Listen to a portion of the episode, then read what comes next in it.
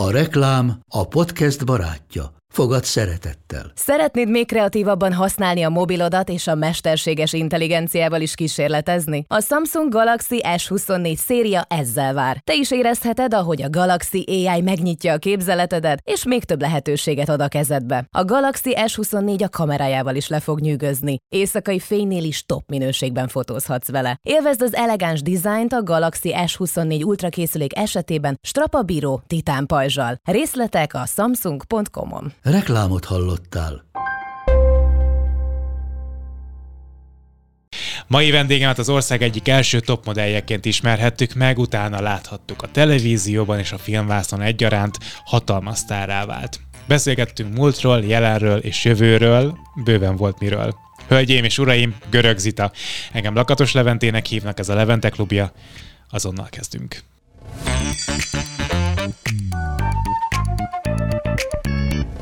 Szia Zita, üdv a klubban. Hello, Levi. Örülök, hogy itt vagy. Köszönöm szépen Egy a élő legenda.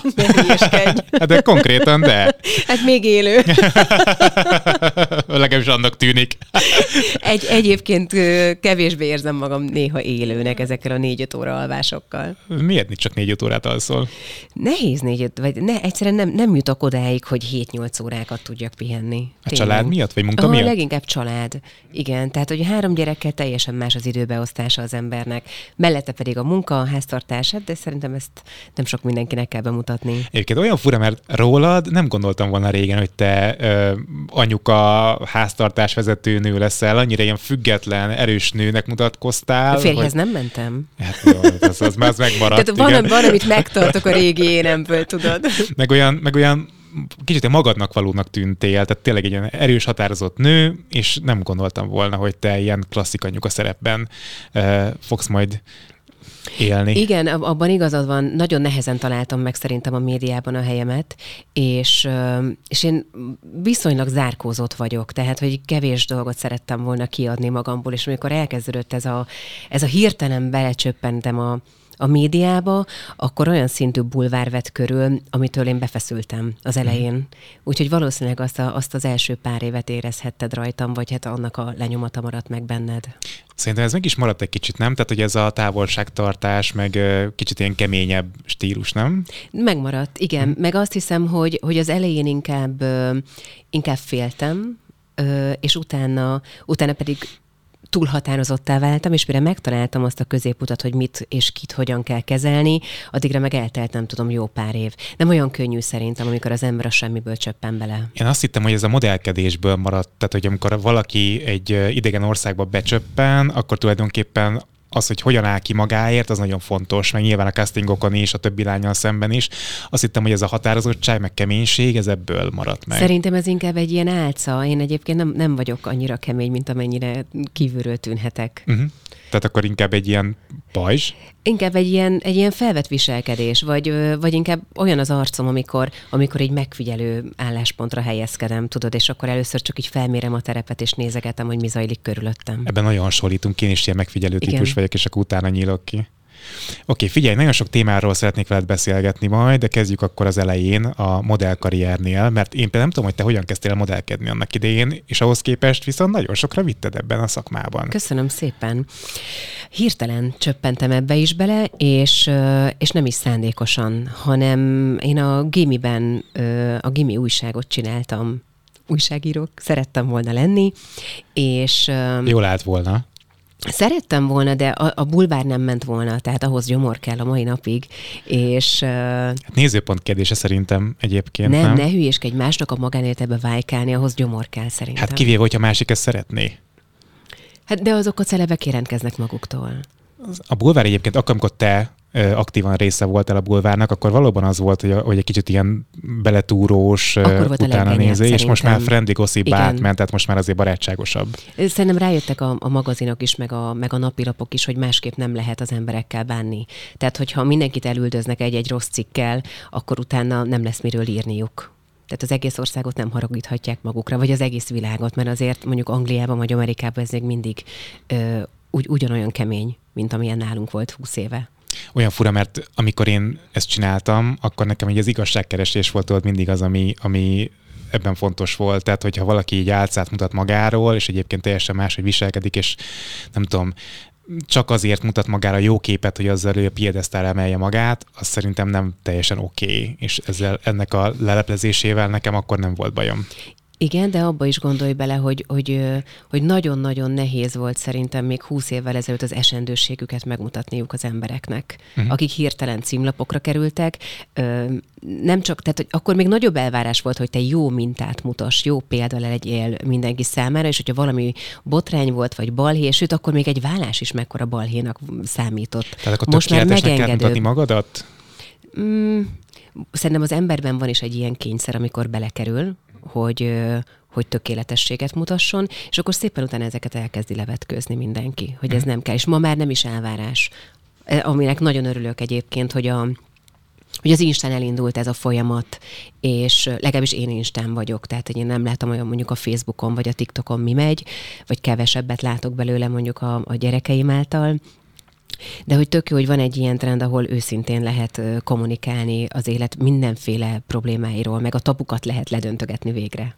Neked az, hogy csak instán vagy, ez egy szándékos döntés, tehát egy visszahúzódás is, hogy ne lehessen annyira elérni, ne, le, legyél annyira szem előtt? Nem, én elkezdtem a Facebookot, de aztán ellopták. Ja. Úgy, és, és nem volt kedvem újraépíteni. Aha. Tehát, hogy inkább lustaságból nem vagyok ott. De nagyon más volt a közönség is. Sokkal kritikusabb volt a Facebook például, mint az Insta közönség. Tényleg? Aha, én azt tapasztaltam, igen. Bár ott nagyon jó cikkek vannak, és nagyon, nagyon jó beszélgetéseket lehet végigolvasni, vagy végighallgatni, addig, addig az Insta egy kicsit barátságosabbnak tűnt nekem. Úgyhogy ott ragadtam. Amikor elkezdtem Facebookozni, arra emlékszem, hogy a, hogy a kisfiam volt négy-öt éves, és volt egy nap, hogy elfelejtettem ebédet főzni és akkor így, tehát hogy annyira, annyira besz, lekötött? beszippantott hirtelen. Tehát az a, az a rengeteg mennyiségű információ, úgyhogy már akkor otthon, otthon voltam a, a, a két kicsivel évek óta, és eff, effektív, zárva, be voltam zárva, és nem történt az óvodán kívül semmi, tehát jó, dolgoztam, de hogy nem, nem olyan impulzusok értek, és amikor fölregisztráltam, akkor ez volt az első, hogy vagy négy órán keresztül csak így pörgettem a, a tartalmakat, és, és teljesen kiment a fejemből a főt, és akkor mondtam, hogy jó, akkor ez nem nekem való. És akkor hagytam egy organikusan épüljön szépen, majd utána ellopták, és nem is foglalkoztam Aha. vele. TikTokot messziről került el. Mert az, az a Szerintem... pörgetés ne továbbja, tehát nem, az órákon keresztül lehet. Á, nem, látom a lányomon egyébként, hogy, hogy milyen tartalmak vannak. Engem idegesít. Tehát egy hmm. 5-10 perc után én megunom. Tehát ez, ez, ez nekem már túl gyors. Ja, ezt a trash részét unod meg. Azt is. Tehát, hogy értelmetlen tartalmak tömege zúdul az emberre. Uh-huh. De ez is nagyon érdekes, pont a múltkor láttam egy videót arról, hogy a Kínában nyitod meg, vagy, vagy Amerikában, hogy mennyire más tartalmakat dob fel. Ezt hallottam, ezt a, uh-huh. ezt a teóriát, hogy Kínában a produktív a motiv- tartalmakat motiváció. adják testedzés, olvasás, tanulás, és a világ többi részén meg a, az öngyilkosság, és nem tudom, Igen. vonalat. Aha. Igen. Hogyha ma itt tartunk, akkor beszélgessünk erről a témáról. Ezt ugye vége felé akartam előhozni, de most, hogyha már így jött, akkor, akkor hozzuk ide, hogy te egyébként a gyerekeidnél hogyan befolyásolod a, a netfogyasztást? Tehát, hogy te szigorúan nyukaként megmondod, hogy ezt és ezt nézheted, vagy pedig mindent szabad?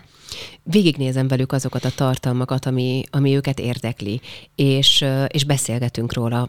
Elmondom, hogy nekem mi a véleményem erről, hogy szerintem ez káros, nem káros, valós, nem valós, akár egy sminkesről legyen szó, akár egy, egy bloggerről, vloggerről, mit tudom én, influencerről, teljesen mindegy, hogy tehát, hogyha nekem hitelesnek tűnik az a tartalom, akkor, akkor azt mondom, hogy persze nyugodtan nézd. De amikor már érzem ezt a kis hamisságot bennem, és hogy megpróbálják félrevezetni a gyerekeket, akkor, akkor leülünk, és akkor beszélgetünk róla, hogy szerintem ez azért nem jó, mert, és, és szépen kifejtem. Ez az én véleményem is, hogy nincsen gyerekem, hogy én is ezt szoktam mondani, hogy például a podcastem is egy olyan forma szerintem, ahol, egy, ahol megjelennek megosztó emberek, de hogy ez pont egy tök jó felütés arra, hogy egy szülő leüljön, meg tudja közösen nézni a tartalmat, így nem lesz a szülőnek se ciki, hogy ilyeneket néz meg hasonlók. El tud róla utána beszélgetni a gyerekkel, hogy amit hallott, abból mi oké az ő nézőpontjából, és mi nem oké. Csak erre meg úgy sokan azt mondják, hogy nagyon sok szülő nincs ebben a helyzetben a gyermekével. Ilyenkor mit kell szerinted egy véleményvezér?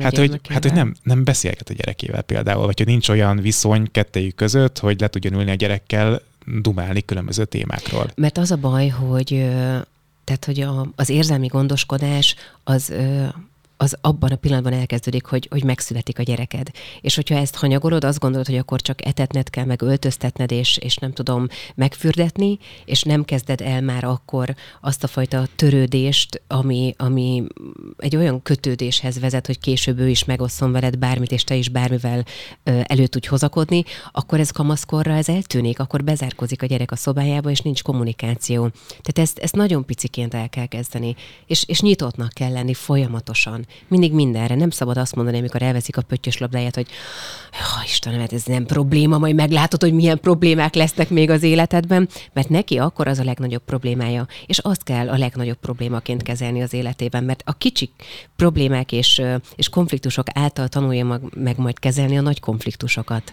Csak sok szülő szerintem azt csinálja, hogy kvázi a gyereket lepasszolja pont a tévének, a számítógépnek, a videójátéknak, a haveroknak, és nem foglalkozik vele egyáltalán. Igen, két végletet látok vagy ezt, vagy pedig a másik oldal, hogy minden tiltva van. És, és azt gondolom, hogy mindenki azt hiszi, hogy ő van az arany középúton, és, de, de nagyon nehéz ezt megtalálni. A tiltás a lehető legrosszabb, nem? Tehát a tiltás pont az, ami gerjeszti hát, a kíváncsiságot. gyümölcs, az, mind, az, mind, az mindig rossz, persze. De szerintem, de mindegy, szerintem kicsiként már nyitottan kell állni a gyerekekhez. Minden, mindennel, teljesen mindegy, hogy milyen téma. És, és akkor ez, ez, ez megoldó. Ez, ez annyira jó, amikor a gyerekeim oda jönnek, és, és bármiről tudunk beszélgetni. Hát meg az a lényeg szerintem, hogy a szülő legyen a legfőbb véleményvezér, nem? Tehát, hogy, hogy, az hogy ő, adjanak a szavakra. Hogy az ő szavát legalább Igen. valamennyivel előrébb tartsa, mint mondjuk másoknak a véleményét szavát. Igen, igen, de hát nekem 16 éves a fiam, 14 a lányom, nem csak velük, de a barátaikkal is ugyanúgy átjönnek, és akkor dumálunk mindenféle olyan dologról, ami, a kis nyilatozó szexualitásukat már érdekli. a felvilágosító óra. Nem, nyilván nem, nem veszem át más szülőnek a szerepét, de hogyha van kérdésük, akkor, akkor arra megpróbálok mm, normálisan válaszolni. De tényleg te erre mit gondolsz erről a helyzetről, hogy a szexuális felvilágosítás, mint olyan, az az iskolákból kimarad? Nem is az iskola dolga. Aha. Szerintem az nem az iskola dolga. Nem hozhatunk egy pedagógust olyan helyzetbe, ö, tehát, hogy most gondolj bele, tehát ott van egy hetedikes, nyolcadikos fiú-lány, ott, ott van Marinéni. Tehát, hogy te mi mindent gondoltál a pedagógusodról, nem akarod őt elképzelni egy olyan helyzetben. Tehát szerintem ez, ez abszolút a szülőnek a dolga. Min, minden szempontból. Hogy, és ezt, ki, ezt is kicsikorban el kell kezdeni. Tehát, hogy amikor, tehát nem kell kamuzni arról, hogy hogy születik a, a baba. meg a virág. Igen, igen, igen. Meg a gólya Hanem hozzá. mindig annyit mondani, amennyit amennyit ő ért, mi ért a világból. De az, hogy anya hasába hogy kerül a baba, nyilván azt még nem kell egy öt évesnek tudnia, de egy 15 évesnek már illik. Uh-huh. És nagyon sokan nem tudják. Uh-huh. Vagy, vagy, vagy pedig, tehát az is beteg már, hogy, hogy a pornó lecsúszott, most már az alsó tagozatban találkoznak a gyerekek vele. Te azt mondják, hogy a 12 éves korban már a gyerekek látnak pornót. Szerintem igen, és van, aki korábban is. De senki nem fogja megúszni. Hát és szerintem nem is kell megúszni. Tehát hogy ez a, ez a legnagyobb hiba szerintem, hogy a gyereket búr alatt akarja tartani a, a, a szülő, mert akkor viszont nem lesz felkészülve a világra. Meg az embernek... Nem ti... baj a burok, nem mindig baj a buborék, mert hogy te a buborékban felkészíted valamire, akkor egy csomó minden lepattanhat róla később. Uh-huh. Tehát én nem feltétlenül érzem azt bajnak, amikor a buborék az, az ott van a gyerek körül. Kérdés, hogy az mekkora, meddig terjed, és hogy, és hogy te mikor engedsz be oda dolgokat. De tapasztalni meg kell, nem? Hogy a saját bőrén tapasztaljon meg akár csalódásokat, akár, Csak akár nem mindegy, hogy mikor. Tudod, ez ugyanolyan, mint az első szex. Hmm. Nem mindegy, hogy hány évesen, hogy mikor, hogy hol és hogy kivel. Tehát hmm. szerintem ez, ez is ugyanaz, hogy med, meddig tartod a gyerekedet buborékban. Mert hogy abban, tart, abban tartjuk őket, főleg, főleg az első gyereket, vagy a későn született gyerekeket. Tehát, hmm. hogy azért meg, megvan ez az óvóvédő ö, anyatigris ö, a, nőkben is, és a férfiakban is, szerintem egyre inkább az apukákon is ö, érzékelem, de de hogy ez meddig, a, meddig egészséges. Tehát nem mindentől kell őket védeni, de, de a megfelelő időben beengedni azokat az impulzusokat. Kérdeztek személyeset, uh-huh. hogyha már itt tartunk. Neked ugye volt Playboy anyagod, ugye? Jól Igen. emlékszem. Meg volt egy film, amiben szerepeltél színésznőként, ahol volt erotikus jelenet. Igen. Ezeket megnézted velük, vagy ezekről ők tudnak? Tudnak róla. Most hát tudnak a podcast alapján biztos, de... köszi, köszi, igen. Egyébként én mind a kettőt rettendesen megbántam. Tényleg? Tehát, hogyha én akkor nem lettem volna nagyon rossz lelki állapotban, biztos, hogy nem vállaltam volna el. Így, és a, a Playboy szerintem két évig könyörgött a radnai hogy, hogy most már, már élő lenne megcsinálnom, mert hogy már, már mindenki, és tud ezek a hatások, amikor az ember... Nem maradják ki belőle, vagy mi? Nem, amikor még nem vagy elég erős ahhoz, hogy azt mondod, hogy figyelj, ez nekem rohadtul nem fér bele, hanem elhitetik veled azt, hogy, hogy, hogy ez az ismertséggel jár, hogy neked akkor utána meg kell mutatnod magad. Uh-huh. És ez a legnagyobb butaság, mert nem kell. De ha, ha meg összehasonlítom azzal, hogy mi megy egy videoklipben, akkor egy Playboy anyag könyörgöm, hát ahhoz, a mai világban ahhoz most képest nulla, igen. És tök érdekes, mert az öcsémet például még bántották a Playboy anyag miatt, addig a fiamnak azt mondták a barát, hogy tök menő. Mm. Tehát, hogy, hogy nagyon sokat változott tíz év alatt a világ. Nagyon. De azt a filmet sem vállaltam volna el, hogyha, hogyha ha nem vagyok nem érzem azt, hogy eltávolodott a testem a lelkemtől. Tehát a, a modell szakmának van, van egy ilyen nagyon káros oldala, amikor... Tárgyasítás? Amikor mi? tárgyasítanak. Uh-huh. És ez, és ez nem direktbe történik, hanem szépen lassan így tudat alatt azt érzed, hogy te valójában a te gondolataidat és a te érzelmi világod az semmit nem ér. De fur, én azt gondoltam, hogy ezt téged megerősített. Sokan ezt gondolják, ez a legnagyobb tévút szerintem, amikor egy kislány elindul egy szépségversenyen, vagy modellkedni akar, hogy majd abból önbizalma lesz. Abból lesz önbizalma, hogy ott van másik 2000 gyönyörű szép csajjal. Semmi másról nem szól akkor az ember élete, mint hogy hasonlítgatja magát még inkább. Tehát, hogy, és megerősített, hogy tényleg nagy a fülem, úristen, tényleg nincsen fülcimpám. Tehát, hogy ilyen hülyeségeken rágódik az ember évtizedeken keresztül. Tényleg nagyon fura, azt hittem, hogy te egy ilyen nagyon határozott vagy, és nagyon magabiztos nő vagy. Most már az is vagy szerintem, de hogy, Most hogy, már az, de hogy, nem hogy akkor is az voltál. Nekem tök így nem, minden. Nem, nem, volt. Egy csomószor kijöttem castingokról, mert megláttam, hogy, hogy te kifordultam inkább. Láttam, hogy milyen gyönyörű lányok jönnek, és azt mondtam, hogy hát ha őket elküldik, nekem itt mi esélyem van. és inkább feladtad. És inkább feladtam, inkább nem vártam ki a sort, igen. Ah.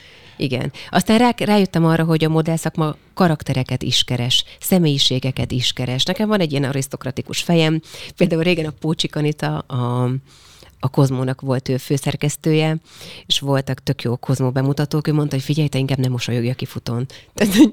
Jobban áll a komoly fej. Igen, tehát hogy én nem, nem tudtam megjátszani azt, hogy, hogy jaj, de boldog vagyok, hogy bikiniben vonulhatok végig. Aha. És akkor ő mondta, hogy figyelj, tőled nem is várom el flegmaság jól el tudod. Nem, én nem is flegma voltam, vagy ha flegma voltam, az is inkább védekezés volt. És ezt látom a mai kamaszokon is, hogy amikor jön ez a kis flegmaság, hogy, hogy az mind önbizalomhiányból táplálkozik, uh-huh. amikor túljátsza a szerepét valaki. De akkor neked ezzel volt munkád későbbiekben ezt visszaépíteni? Tehát, hogy amit a modell karrier leépített? Ja nem, nekem sose volt önbizalmam előtte.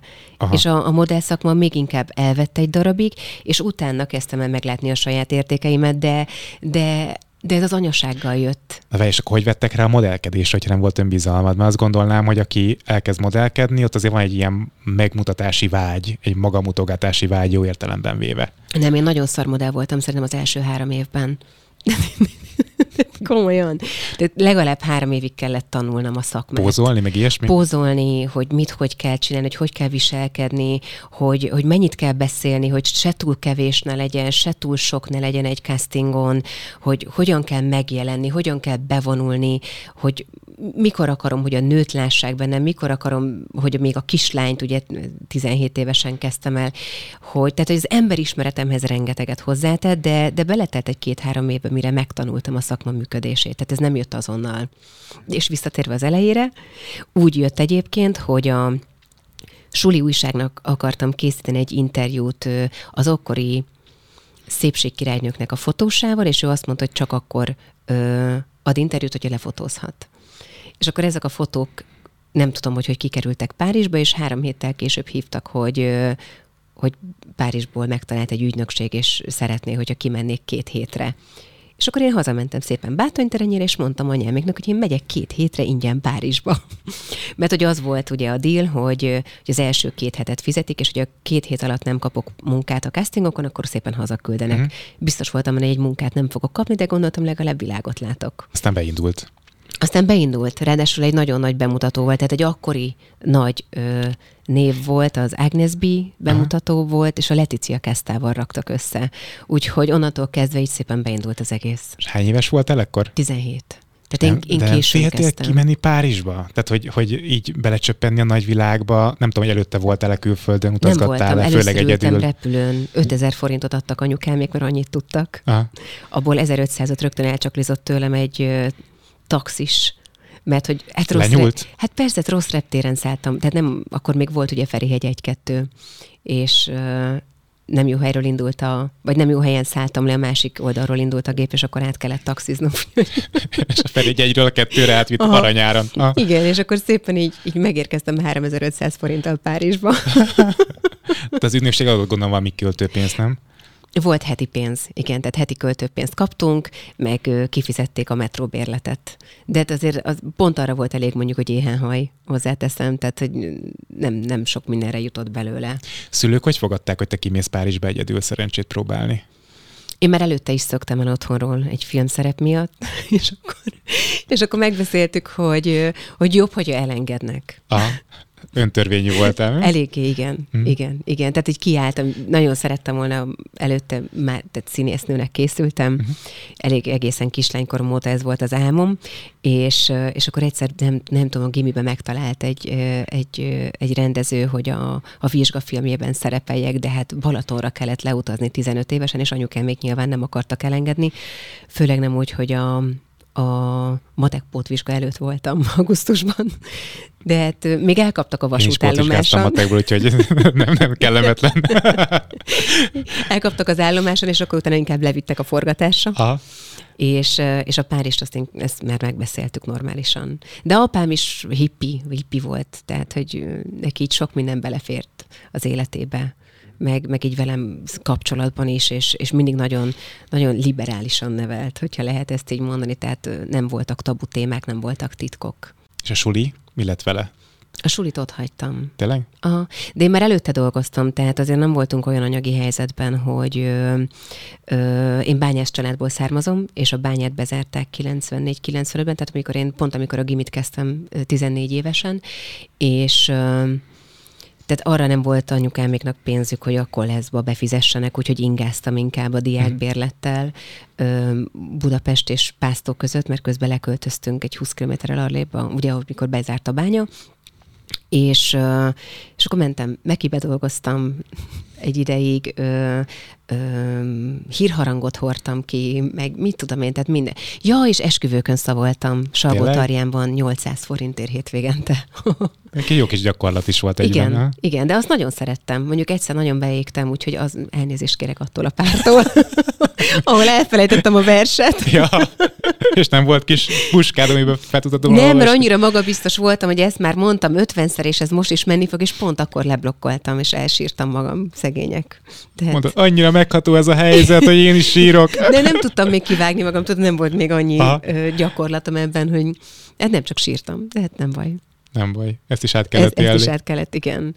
És akkor utána nem élveztem Párizst egyébként, tehát hogy a munkákat egyáltalán nem élveztem, ezeket a művigyorgás, hirtelen, tehát azt sem tudtam előtt, hogy hol a derekam, meg a csípőm, meg, meg, hogy, meg hogy női esedem, hogy, hogy, hogy van mellem. Tehát ezek ilyen nagyon, nagyon furcsa felismerések voltak. És azt élveztem, hogy, hogy egy fantasztikus közegben vagyok fantasztikus karakterekkel és emberekkel, mert hogy a, a divat szakmában szerintem az a legszebb, hogy, hogy mindenféle őrültet be, befogad.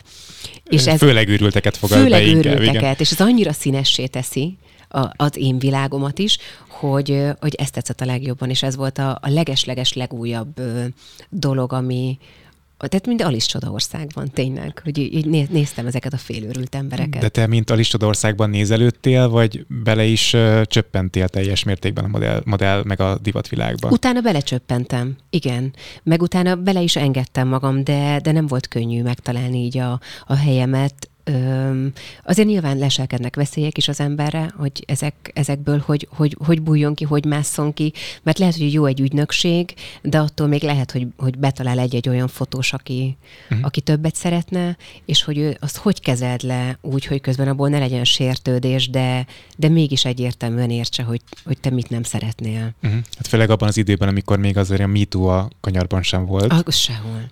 Sehol. Maximálisan visszaéltek egyébként ö, ö, a férfiak ezzel. vagy visszaéltek volna ezzel. A modellszakanáknak nagy szerencséje, hogy, hogy nagyon sok a meleg, hm. akár sminkes hát Nők és melegek leginkább, nem? Nők és melegek, igen. Nem feltétlenül nem mindenhol. Nyilván vannak nagyon macsó csávók is, de, de leginkább ez a, ez a jellemző, főleg régen. Tehát amikor hazajöttem külföldről, akkor az volt a fura, hogy itthon nők a sminkesek. Uh-huh. Tehát ez az, az egy ilyen nagy meglepetés volt számomra, hogy jé, mennyi csaj és mind sminkes. Legjobban egyébként humorral lehet kezelni azokat a helyzeteket, amikor valaki többet szeretne. Uh-huh. És, és ha ezt, azt, azt jól eltalálod, azt a kis, hát kis csak az poént... lehet, lehet nagyon megalázó is, nem az a kis poén. Nem, nem, nem, nem. Én nem vagyok egy ilyen megalázó típus, tehát nem vagyok egy ilyen beszólongatós ember. De, de hogyha mégis tudsz egy közös hangot találni azzal az emberrel, aki, aki többet szeretne, te pedig nem szeretnél, pedig ő magasabb pozícióban van, akkor ezeket nagyon jól el lehet simítani. Ezeket jól megtanultad odakint? Ez muszáj volt. Tehát ez, ez, ez egy ilyen önvédelmi fegyver, a humor. A többi lányjal kapcsolatban voltak rivalizálások? Dehogy soha.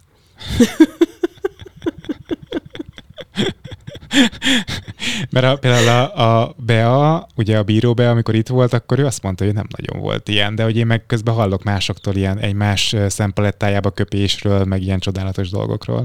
Tudod, mi az érdekes, hogy külföldön sose tapasztaltam ezt csak itthon. Tényleg? Uh-huh. Igen. Itthon löktek le kifutóról. Aki Mindenki szembe... szeme láttára konkrétan lelő, lelöktek? Kicsit a vállukkal, igen, igen, oh. igen. Tehát mivel én külföldön kezdtem, és utána úgy jöttem haza, hogy ő, a ő, nagy sztár. Ő a párizsi lány, vagy ő a milánói, vagy mit tudom én, bármi. Ezért az a generáció, akinek ebből még nem jutott ki, mert hogy ezt az utat is ki kellett taposni. Ahhoz, hogy most lehessen egy Palvin Barvink, vagy lehessen egy Enikőnk, ahhoz nekünk ki kellett taposni azt az utat. Tehát, hogy volt olyan megalázó helyzet, hogy Milánóban, az ügynökségben a búker leültetett, és elmondta, hogy itt minden nap kell fürdeni. És mondtam, hogy tudjuk, persze. Jézus. Tehát, hogy tehát teljesen a bal- balkánként kezeltek bennünket. Jézus. Aha, voltak nagyon megalázó szituk. És akkor így ültem, hogy, és mentem össze ekkorára, hogy az esetleg valami nincs rendben, vagy több parfümöt. vagy mi a igen, igen. Kemény. És ahhoz, hogy, hogy a magyar lányokra most már úgy tekintsenek, mint, mint jó munkaerőre, megbízható csajokra, ahhoz szerintem hozzátettünk mi is, tehát a mi generációnk, hogy, hogy, hogy nekik már ne kelljen már ezzel megküzdeni, hogy, hogy a mindennapi hajmosás meg, meg fürdés az alapvetés. Nagyon kemény. Abban az időben volt a nagy drogrobbanás, és ugye a modellekről lehet hallani, hogy azért elég, eléggé előszeretettel fogyasztanak különböző kábítószereket, akár fogyás szempontjából is. Neked van olyan ismerősöd, aki mondjuk erre ráment, vagy aki, vagy aki nagyon belecsúszott ebben abban az időben? Nagyon sok. Nagyon sok. Nekem szerintem az volt a szerencsém, hogy én 17 évesen kezdtem, nem 14, és és nem, nem tudom, valahogy én undorodtam mindig is a drogoktól. De alkoholt sem fogyasztok 25 éve, de nem, nem, nem volt így az életemben ez, ez benne, és nem tekintettem rá kihívásként, sem buliként. De látni azt, hogy a tizenévesek hogy mennek ebbe tönkre, az, az szörnyű volt. A 14 évesek inkább? Tehát, hogy a, a fiatalabbak csúsztak ebbe jobban bele? Az idősebbek is bele tudtak csúszni. Szerintem ez személyiségfüggő. Tehát, hogy én nem voltam bulis például. Tehát, hogy mivel én nem nagyon jártam el bulizni, ezért jobban elkerültek ezek a helyzetek is. De, de azok, akik minden hétvégén mentek partizni, nyilván ott, ott könnyebb volt szerintem belecsúszni egy függőségbe is. De láttam, igen, tehát láttam olyan, olyan kislányokat, vagy olyan fiatal lányokat, hölgyeket, akik, akik erre csúnyán rámentek. Mert hogy a kokain például először fogyaszt, de utána hizlal. Uh-huh. És, és ezt is onnan tudom, hogy utána láttam, hogy négy-öt hónappal később pedig felvizesedtek, gondolom, hogy Nem tudom, hogy mi történt, uh-huh. de valószínűleg igen. Uh-huh. Az, az arcuk például, a hasuk, testük, igen. Testképzavar az mennyire van jelen, és nálad mennyire volt jelen abban az időben, mert 17 évesen belecsöppentél egy olyan világba, ahol mindenki előldeszke hátul létsz tulajdonképpen, akkor az volt a divat. Ez a... Akkor jött a váltás. Tényleg? Amikor én belecsöppentem. Tehát 97-ben még, még, még mentek a nőies nők, és a 2000-es évek elején jött az, amikor, amikor tényleg a, a, a nagyon-nagyon vékony nagyon karakteres arcú csajokat kezdte el a divatvilág alkalmazni. Tehát hogyha valakinek a melle nagyobbra nőtt, akkor tulajdonképpen az egész karrierjét azt keresztül húzta. Azt nem? keresztül húzták. Nekem is volt, hogy lekötözték a melleimet egy-egy kampányfotózásra, hogy ne legyen. Nagyon kemény. Nagyon kemény, de ezt De... hogy, hogy élted ezt meg akkor? Tehát akkor úgy voltál vele, hogy ez, ezzel jár, vagy, vagy megviselt? Hát amikor ott ül veled szemben egy Ferré nevű divattervező, és lekötözi a melledet, akkor ezt ugye elviseled azért. Tehát, hogy, hogy tudod, hogy, hogy hogy ő egy művész, és hogy, és hogy neki az ott nem fér bele. Tehát helyén tudod kezelni, attól függetlenül, hogy, hogy, hogy a nőiségednek nem esik jól, de, de annyira nem nőként láttam akkor magam, hanem, hanem modellként, vagy nem, nem tudom, ez egy nagyon, nagyon érdekes dolog egyébként tényleg, hogy az ember elkezdi magát függetleníteni a testétől. Hát egy élő próbababa vagy valójában, az, nem? igen. Igen, igen. És így is kezeltem magam nagyon sokáig. És ez volt a legkárosabb szerintem. Hát ezt kérdeztem, hogy ezt vissza kellett építeni vissza. utána? Igen, de itt az önbizalmat kérdezted, uh-huh. de az önbizalmam nekem előtte sem volt, és utána lett. Vagy inkább utána került a helyére. Tehát amikor az ember a saját értékeit elkezdi ö, jól és helyesen látni és, és alkalmazni. Akkor mi ez önbecsülés, vagy, vagy mi ez? az önbecsülést az teljesen lerombolja szerintem, vagy lerombolta akkor. Nem tudom, most nem látom a fiatalokat, hogy hogy, hogy működik a, a modell szakma, nem vagyok most már ugye benne nap, mint nap, tehát fogalmam sincs. A, az, amikor papírzsebkendőt tettek, meg, meg vattadarabokra iszokatták az Evient, és, és nem lehet mindenkit megmenteni. Hiába mondod el nekik, hogy szerintem ez nem jó, hiába hívod fel a szüleit, vagy mondod el az anyukájának, amikor találkozol vele, és, és árulod be, abból csak konfliktus van. Tehát, hogy nem, nem lehet beleszólni más életébe, és nem lehet más szemét felnyitni, csak a saját magadét. De a vékonyság az neked genetikailag meg volt? Tehát, hogy neked nem kellett ezért tenni semmit, nem, nem volt semmilyen probléma, amivel ezzel nem, nem, de még vékonyabbnak akartak. Tehát nekem tényleg 90-60-90 volt a, a, hm. a méretem, és és, és még mindig lejjebb akartak ilyen 86-ra faragni a csípőmből, és mondtam, hogy én nem. Nem, nem fogok azért diétázni. Én szeretem a majos kenyeret paradicsommal. szeretem, tehát hogy szeret, szeretem a pörköltet, és, és a, a húslevest, és minden olyan dolgot, ami, amit én megszoktam gyerekkoromban, én ezekről nem vagyok hajlandó lemondani. És nem is mondtam le, és szerintem ez egy óriási nagy szerencse, hogy, hogy az egészségemet nem tettem tönkre. Te a modell világban, a modell karrierben mennyit értél el, hogy szakmai verkeken belül, mert kívülről azt látni, hogy nagyon magasan voltál. Ö, hát lett volna még egy átütő lehetőség, és az, és az már pont nem jött össze. Azt hiszem, hogy akkor kerültem volna be így a, így a világ top modelljei közé, mm. tehát mondjuk a legjobb százba, vagy legjobb ötvenbe. De ez 2001-ben volt, amikor ö, már várólistás voltam a, a Victoria's Secret bemutatóra, mm. és ö, és már túl voltam két körön, tehát mehettem volna szépen vissza a harmadikra, és biztos, hogy be is válogattak volna, tehát egy, egyértelműek voltak a visszajelzések, és akkor történt a, a szeptember 11-i terrortámadás. Úgyhogy az ott ö, engem megijesztett, én hazautaztam, illetve nem mentem vissza New Yorkba, mert hogy itthon voltam, és, és azzal ott, ott elvágtam magam. Tehát utána kimaradt három hónap New York, és onnan már nem tudtam magam visszatornázni. Sértődés van ilyenkor, vagy egyszerűen kiesel a, a pixisből a kerékvágásból? Nem, ott, ott azért így megbojdult minden. Megbojdult az, eg- tehát az egész, egész divatvilág is, ugye nyilván ezt, ennek a kárát látta, és ha jól emlékszem, akkor el is maradt abban a szeptemberben a bemutató, és utána meg már már tök mindegy volt, hogy helyettesítenek mással. Addigra már annyi idő eltelik, hogy jönnek az új csajok. Mit gondolsz te arról, hogy a, a modellek a nagyon magas, nagyon vékony formákkal hatással voltak a lányok önképére?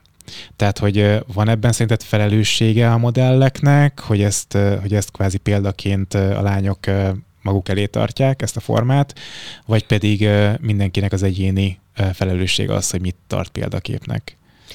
Szerintem nem a modellek felelőssége, mert hogy, mert hogy ők egy szűrőn mennek keresztül. És, és a divatvilágnak a szűrője, amit éppen kommunikál a most cseperedő generációk felé, nekik van ebben felelősségük. Csak hogy ezt, ezt valahogy így tisztán kellene látni, hogy, hogy ez folyamatosan változik. Tehát ott volt ugye a nagy szupermodellek kora, a Naomi Campbell-től elkezdve Cindy Crawford, Claudia Schiffer, a, az igazán nőies nők, uh-huh. utána jöttek a 2000-es években a, a nagyon vékony lányok, de hogy ők őket kiválogatják. Tehát, hogy nem ők akarnak példát mutatni ezzel, hanem hanem a divatvilágnak egy újabb hóbortja. Tehát egyszerűen ez a 21. század cirkusza. Jó, de azzal, hogy valaki belemegy abba, hogy akkor még a csipéből fogjon, és még akkor koplal, esetleg bulémiás vagy anorexiássá válik, azzal tulajdonképpen akkor egy testkép alapot torzít el, és mutat egy olyan példát, ami nem összehozható anélkül, hogy valaki hányítassa magát, vagy koplaljon. Jó, nyilván ez a szülő felelőssége, szerintem és hogyha nincs ott a, a szülő mögötte, akkor, akkor a saját felelősséget kell, hogy legyen. Tehát akkor gyorsabban kell felnőni, mint ahogy az ember arra érett lenne, de, de ezeket időben jó lenne felismerni. Te nem gondolkodtál azon, segítsél fiatal lányoknak modellekké válni? Én csináltam régen modellsulit. Ah, igen. Volt, voltak benne cuki csajok is, és voltak olyanok, akik, akik utána nemzetközi karriert tudtak építeni, de, de baj volt, a, tehát nehéz volt a szülőkkel. Mindenki azt gondolt, hogy majd az ő lányából lesz top modell. És volt egy ilyen kislányom, aki belefutott egy ilyen sztoriba, hogy, hogy testképzavaros lett, és, és az engem is nagyon megviselt. Mm. Miközben én pont mindig azt mondtam, hogy álljatok ki magatokért, és ne engedjétek azt, hogy, hogy egy ügynökség a, a te testedet átalakítsa, hanem, hanem tudd, hogy mik a te értékeid. És, tehát ott van a két mosz, tökéletes példa arra, hogy alacsonyabb, mint ami az elvárás volt, de hát van egy olyan fej, amivel viszont mindent el lehetett adni. És, és ez innentől kezdve a saját felelőssége is a modellnek is, és a szülőnek is, hogy meddig engedi, hogy mennyire akarja a saját álmát megvalósítani a lányán keresztül, vagy, vagy mennyire engedi, mert olyan, akkor, akkor, akkor, akkor azt gyerekszoba kulcsot elő kell venni, és be kell zárni. Tehát szerintem vannak, vannak olyan helyzetek és olyan pontok, amikor nagyon radikálisan kell fellépni egy gyerekkel szemben legyen akár 16-17 éves már. Uh-huh. De még mindig nem ismeri a saját korlátjait, és, és önmaga ellen fordul, azt nem szabad megengedni tulajdonképpen ezzel meg kell vizsgálni a szülőnek is, szembe kell nézni azzal, hogy valamit lehet, hogy elrontott ő is a korábbiakban, és a gyereket ugye ki kell ebből hozni ebből a negatív Igen, hát az az első, hogy a gyereket kihoz belőle, és akkor majd utána te szembesíted magad azzal, hogy hol rontottad el. De mindent ki lehet javítani. Tehát, hogy min- mindent meg lehet szerintem kommunikációval, jó kommunikációval oldani. Csak egyszerűen erőt kell venni magunkkal. Nem szabad, hogy szemet hunyjunk az ilyen dolgok felett, főleg nem akkor, hogy a gyerekünknek az egészségéről van szó, vagy, vagy a lelki, vagy a mentális egészségéről. De hogy bókerként, vagy ügynökség tulajdonosként nem tekintettél magadra soha, vagy nem képzelted azt, hogy ez neked jól állhat? Jesszusom, nem. Tényleg? Nem, nem, nem, én nem tudtam volna ezekkel a lányokkal bánni. Tényleg nem. Aha. Tényleg nem. Tehát amikor volt olyan, hogy próbáltam segíteni, és és amikor azt mondod egy csajnak, hogy figyelj, január 1-től március 1-ig van egy két hónapos szerződésed Párizsba. És akkor azt mondja, ez nem két hónap, hanem három hónap. Tehát mondom, január 1-től február 1-ig az egy hónap, februártól márciusig két hónap. De nem, mert ez január, február, március, az három hónap. Tehát, hogy nekem ehhez nem lett volna türelmem. Aha. Amikor 14-15 éves kislányoknak ezeket kell ilyen elmagyaráznom, hogy ez egy két hónapos szerződés. És hogyha ilyen anyuka is, akkor, akkor, akkor akkor mi lett volna utána később a, a pénzügyi dolgokkal? meg azoknak az elszámolásával. Hogyan hívják azt, hogy átvered őket, meg nem tudom, mm. micsoda. Nem, de a modellsuliban élveztem azt, hogy felkészítettem őket a castingokra, hogy hogyan kell megjelenni, hogyan kell beszélni, bemutatkozni, hogy mit rejt egy szerződés, mit szabad aláírni, mit nem, ezt mondjuk leginkább a szülőknek. Hol vágják át őket a portfóliófotózással, hogy ez mennyibe kerül, Igen. és hány kép van Ó, benne. hát ez a mai napig egyébként nagyon megy. Tehát amikor háromfordulós arra egy, egy casting, hogy te, téged egyetlen felvegyen egy ügynökség, az már rég bűzlik. Azt, azt onnan, onnan menekülni kell. Meg, meg ugye tehát a portfólió is teljesen felesleges. Egy, a portfólió az az, amikor neked a munkáidból összejön egy, egy anyag azt hívjuk portfóliónak. A, a, amikor fotók készülnek rólad, azok tesztfotók. Uh-huh. És abból mindegy, hogy te 50-et kapsz, vagy százat, mert abból egy profi ügynökség kettő darabot, ha felhasznál. De lehet, hogy csak a egyet. Szetkártyára. A szetkártyára. Igen. Tehát, hogy itt, itt még mindig súlyos tévedésben vannak a szülők, és, és tök jó lenne, hogyha ezek az ügynökségek végre eltűnnének, akik abból élnek, hogy 250-et lehúznak a, a családokról, mert hogy, mert hogy van egy gyönyörű lányuk. De vannak megbízható ügynökségek. Neked volt Magyarországon ügynökséged, vagy pedig a, a külföldi ügynökségekkel dolgoztál? Lett Magyarországon ügynökségem, mert, mert a párizsi sztori azért nem ért túlságosan boldogan véget. Mi történt? Hát ott ellop, elszette az ügynökség az útlevelemet, nem akartak hazaengedni, és akkor utána úgy döntöttem, hogy nekem kell, hogy legyen itthon egy, egy bázis, egy olyan, egy, egy olyan anyaügynök, aki, aki megvéd, hogyha bármi probléma van, akkor, akkor kiáll értem, és tudja, hogy éppen hol vagyok, és, és tudja riasztani akár a nagykövetséget, akár a rendőrséget. Tehát téged elraboltak tulajdonképpen Párizsban? A túlzás, hogy elraboltak, de nem hogy akartak hazaengedni. Mm. Aha. Tehát nagyon határeset volt a történet. Nagyon határeset volt. Igen. Igen. De azt akarták, hogy dolgoz tovább náluk, vagy mi volt, mi volt a probléma? A probléma az az volt, hogy, hogy valójában az az ügynökség, akikhez én kikerültem, nem feltétlenül az volt a fő profiljuk, hogy, hogy hmm. ez egy álca volt a, modell, a modellkedés, egy álca volt, és, és nagyon sok csaj pedig prostiként érkezett oda. Hmm. És, és amikor el akartak küldeni vacsizni akkor 40-es pasikkal, öreg emberekkel, azt én nem szerettem volna, én nem néztem ezt jó szemmel, és mondtam, hogy én, én ebben nem állok bele. És gondolták, hogy ha akkor majd kevesebb castingra küldenek el, ami rendes munkát hoz, akkor rászorulsz. Akkor majd rászorulok erre. De megismerkedtem egy sráccal, aki akkor volt a Pierre Cardinnek az arca, metrón tök uh-huh. helyes volt, odajött hozzám, és ő elvitt olyan castingokra, ahol normális munkák voltak, és akkor így elkezdtem így kikerülni ebből a, ebből a közegből. És akkor lett Párizsban is egy másik ügynökségem, és akkor utána pedig itthon is ö, felkértem egy ügynököt, hogy, hogy támogasson. De például ezt hogyan lehet kiszűrni, hogyha mondjuk valaki modellkarrierről álmodozik, hogy külföldön, amikor elhívják egy ügynökséghez, akkor nem akarják ott majd a későbbiekben esetleg prostitúcióra rávenni? Abban a pillanatban, hogyha neked az ügynököd azt mondja, hogy este vacsora, akkor az elég. De nincs egyébként olyan, hogy mit tudom én, valamelyik reklámcégnek a vezetőjével vacsora mindenféle szexuális szolgáltatás nélkül, csak egy ilyen bemutatkozó vacsora? Az egy szint fölött van. Aha. De kezdőként ilyen nincs. Aha. Kezdőként nincs. Oda viszed szépen a szetkártyádat, megmutatod a könyvedet reggel 10 és délután 4 között, és, és, és ennyi. vannak ott többen a helyszínen, tehát hogy a, Persze, a ott vannak 5 6 igen, igen, és akkor szépen megnézik, hogy, hogy te vagy az a karakter, amit éppen keresnek. De nem, tehát minden, ami, ami négy-öt után történik, úgy, hogy te kezdőmodell vagy, az kétséges. Volt egy partizán interjú, ahol ugye a Kajdi Csabát, Cilát kérdezték a modellkedésről, meg a modellvilágról, meg modellszakmáról, és ott felmerült a Marcitól a kérdés, hogy roma lányok miért nem modellkednek. Igen, emlékszem erre, volt vagy, egy hogy ilyen. miért, vagy hogy miért kevesebb modell van. és akkor mod- engem mondott. És akkor téged mondott példának, hogy, hogy te elég szép karriert építettél magadnak. Igen. Szerintem a Csabiban megvolt mindig is az a kényszer, hogy ő válaszoljon, és, és hirtelen egy olyan kérdéssel találta magát szemben, amire nem volt válasza. És és nekünk anyukám oldaláról perzsa felmenőink vannak, úgyhogy szerintem ez lehetett az oka, hogy nyilván én is mindig kreolabb voltam, húzottabb szemű, mit tudom én, de, de ha úgy lenne, se lenne uh-huh. ciki, és nem lenne gond, és egyáltalán nem tagadnám. Egyébként nagyon sok helyen brazilnak néztek, főleg mivel Párizsban tanultam meg angolul, ezért a mai napig angolul, francia akcentussal beszélek. Tényleg?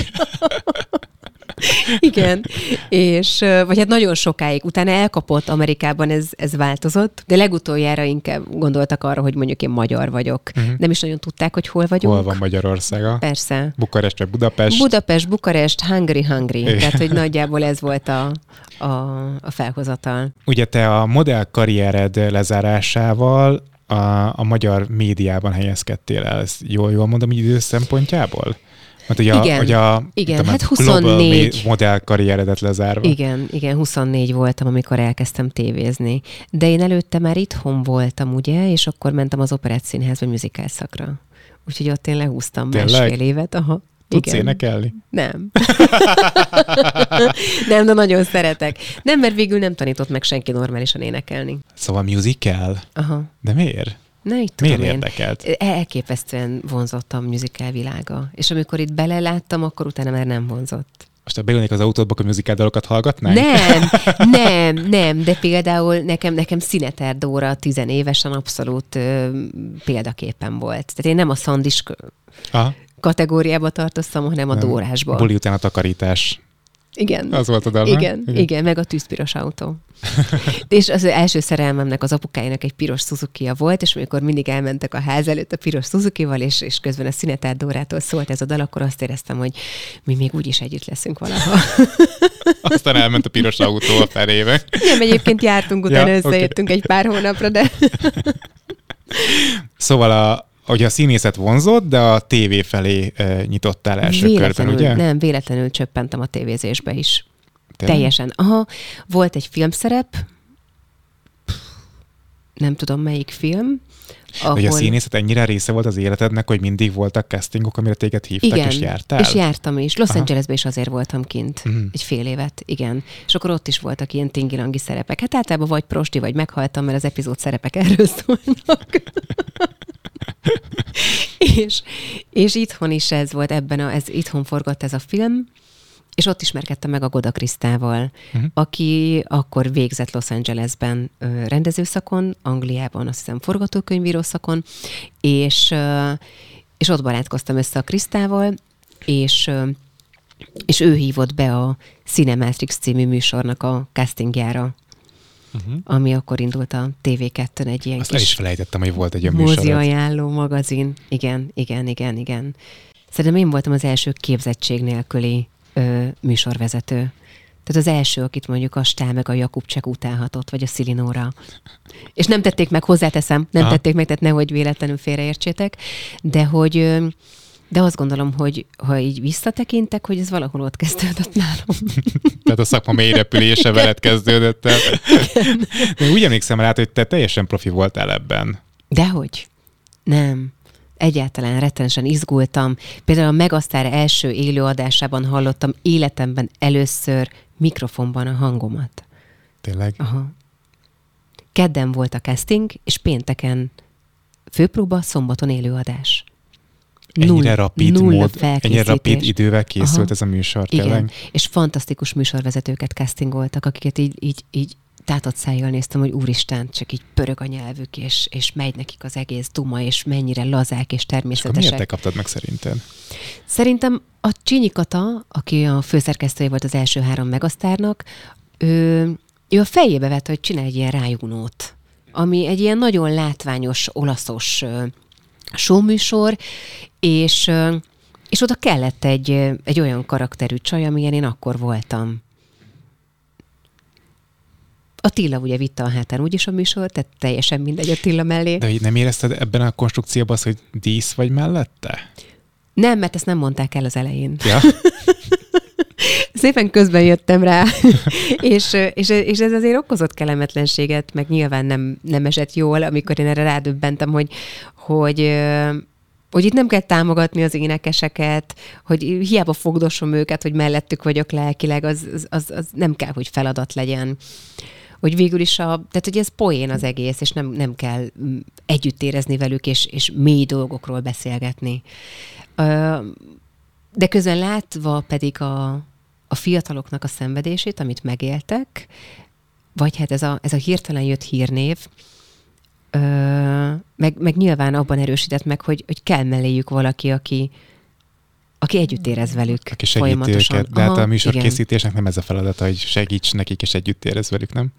Nem, de, de nem tudtam ebből az emberi részből kiszakadni, kilépni, úgyhogy ezért, ezért nem lettem igazán jó műsorvezető, azt gondolom, hogy a túlságosan nagy együttérzésem az, az ilyen szempontból a vesztemet is Hát meg okozta. te nem egy ilyen dísz típusú ember vagy, tehát hogy Nem. te, neked Mhm. van ö, Saját gondolatom. önbecsülésed, saját gondolatod, Igen. bármi, ami ehhez kell. Igen. Mert ö, abban az időben azért tényleg a nőket sok esetben díszként használták a tévézésben, és ez kezd egyébként most visszatérni, én ezt látom bizonyos műsorokban, ahol, ahol a nő tulajdonképpen egy, egy kis segédeszközként van a férfi mellett, és a férfi vezeti a műsort, a nő pedig ott mellette mosolyog. Erről te mit gondolsz? Hogy ez rettentően káros. De az is káros, hogy beengedjük a gyerekeinket egy, egy tehetségkutató műsorba. És tehát gondolj bele abba, hogy a legmagasabban kezdik. A nagy színpaddal, a fényekkel és az országos ismertséggel. Tehát nem eljutnak odáig, hanem ott kezdik, és onnantól csak az zuhanás van, főleg azoknak, akik mondjuk nem nyerik meg, vagy, vagy nem tudnak fennmaradni ezen az egészen. És, és sokkal több olyan van, mint aki fent tud maradni. Sokkal több olyan van, aki megy a sűjesztőbe. És ugye mivel manipulálva van az egész, ezért, ezért nagyon-nagyon-nagyon nehéz. Ezt így kimered mondani? Ezt én így kimerem mondani. Tényleg? Miért te nem mered kimondani, Levi? túlnyomó részt szerintem manipulálva van. Uh-huh.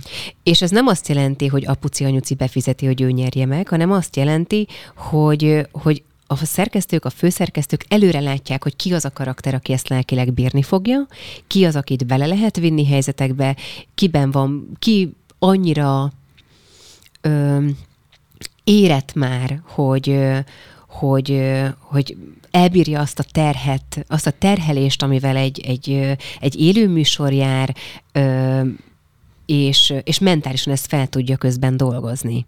Tehát ez nem úgy értem, hogy előre megmondják, hogy kinek van a legjobb hangja, vagy, vagy kinek nem, kicsoda közben derül ki, hogy ki hogyan tud ezzel, ezzel élni, meg hogyan tud ebben a közegben viselkedni. Igen, nem? de azzal az emberismerettel, amivel ezek a főszerkesztők rendelkeznek, tehát egy három perc alatt megmondják, meg azzal a pszichológus csapattal, szerintem aki mögöttük áll. Ők, ők ezt nem tudják megmondani szerintem, én azt gondolom. Tehát, hogy amit így látok jó messziről látom, én nem voltam benne ilyen műsornak a készítésében, de hogy azt látom, hogy igazándiból a, a karakterek hozzák a saját hogy fejükre kinek, a hogy melyik bajt. karakternek milyen hatása lesz a tömegre, szerintem azt már látják előre. Mm. Azt lehet látni, azt te is látod laikusként, felnőttként, médiában dolgozó emberként, azt már látod te is. Egy-két Lá, látom, de azért vannak után. meglepetések szerintem. Tehát, hogy van, van olyan, akiről az ember nem gondolná, hogy működni fog, aztán mégis működik. Ez már csak azért, mert öregszünk. Lehet, igen. és más kell a fiataloknak, mint ami, ami a mi, mi, mi igényeinknek megfelel. Mm. És arról mit gondolsz egyébként, hogy a média, én úgy látom, hogy most nagyon elkezdett fiatalítani. Tehát azért a régi időkben a, az idősebb generáció tagjai is szerepeltek mondjuk tehetségkutató műsorokban. Nyilván most is lehetne erre precedens, hogyha, hogyha lenne annyi jelentkező mondjuk vagy lehet, hogy nem, nem tudom, ezt, vagy akkor hogy, hogy, hogyan lenne, hogyha lenne idősebb jelentkező, de hogy ez a fiatalítás téged hogyan érint? Az a baj, nem nagyon tévézek, tehát egy kicsit, hogyha elmondod, hogy pontosan mire gondolsz. Hát meg egy X-faktor most nagyon tinisített verzió, tehát hogy ott azért az átlag életkor 21-22 év. Ja, de ez nyilván arról szól, hogy a fiatalokat leültessék a tévé elé is, mert hogyha ők nem fogják a saját gyerekeiket, akkor ott véget ér a szakma. Uh-huh.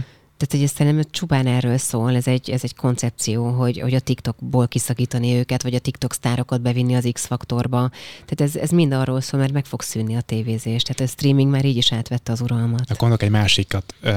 Pont valamelyik nap a reggeliben volt a Jakubcsek Gabriella, ünnepelték azt a születésnapját. És ő azt mondta, hogy az egész világon nincs arra precedens, hogy a kor mondja meg, hogy ki televíziózhat, vagy ami ilyesmi volt a mondani valója, de a lényeg az volt, hogy, hogy Magyarországon számít igen. akkor a televíziózásnál. Hogy ez szerinted jó, vagy nem, vagy ez, nem ez jó? tök káros, mert hát én is így gondolom, teljesen volt a kérdés. káros. Egyrészt azért, mert, mert a fiatalok már így is nagyon nem tisztelik az idősebb generációt, nem adnak a, a bölcsességükre, a véleményükre, és és hogyha ezt, ezt nyomatja a média, akkor ez minden, az annál inkább így lesz. Tehát gondolod, ott a Jakub csak Gabi, tehát hogy milyen agya van annak a nőnek, milyen tapasztalata, érzelmi világa, lelki világa, a saját keménységével együtt, mindaz az értelem. Tehát, hogy nekem ez fura, hogy, hogy vagy mondjuk egy stájudit, tehát, hogy miért, miért nincsenek képernyőn ezek a nők? Még lehet, hogy valakinek a saját döntése.